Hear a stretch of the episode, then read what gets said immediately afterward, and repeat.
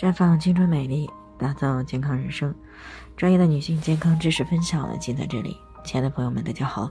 首先呢，还是要分享一下我们的联络方式。大家可以在我们最常用的聊天软件当中呢，搜索 PK 四零零零六零六五六八，关注以后呢，回复自测，进行健康自测，可以更有针对性的了解自己的健康状况。接下来呢，开始我们今天的健康话题：为什么阳康以后脱发变得厉害了？最近呢，有朋友啊相继过来咨询呢，说自己阳了以后呢，出现了脱发的问题，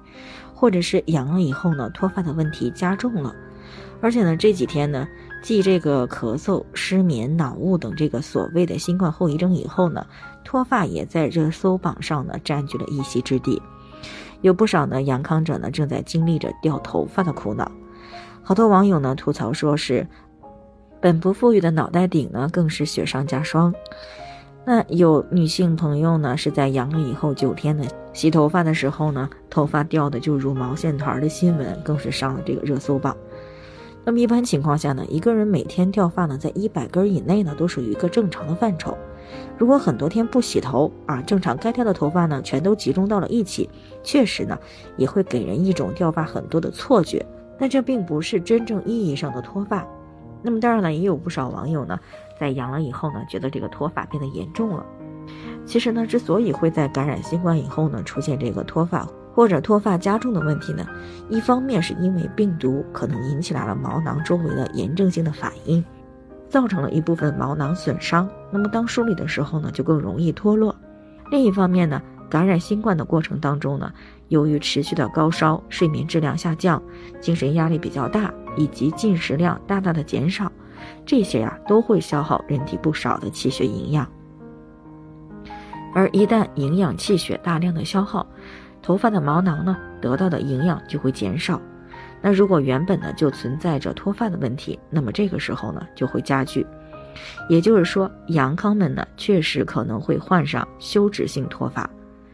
那么众所周知，毛囊是有周期规律的，头部呢百分之九十以上的毛囊毛发呢处于生长的状态，这个时候呢它们不会脱落，但是进入更新代谢的时候呢就会处于一个这个维持两到三个月的休止期。然后脱落，再进入到下一个生长周期，所以呢，并不是每个阳康呢都会有这个脱发的烦恼。那从临床数据来看呢，阳康当中大概有百分之三十一点三的人呢出现了这个休止性的脱发，那么每天呢掉发呢超过一百根儿啊，其中呢女性占到了百分之七十三，而且呢感染的症状越严重，就说明了营养气血流失的就越多，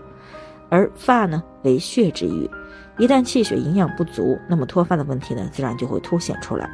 所以呢，如果女性朋友们在感染阳康以后，尤其是那些感染期碰上月经期，而且月经量比较大的女性朋友，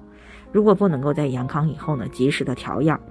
并注意气血营养的补充，那么就有可能在阳康以后呢，四十五到六十天左右呢，就会出现一个脱发的高峰期。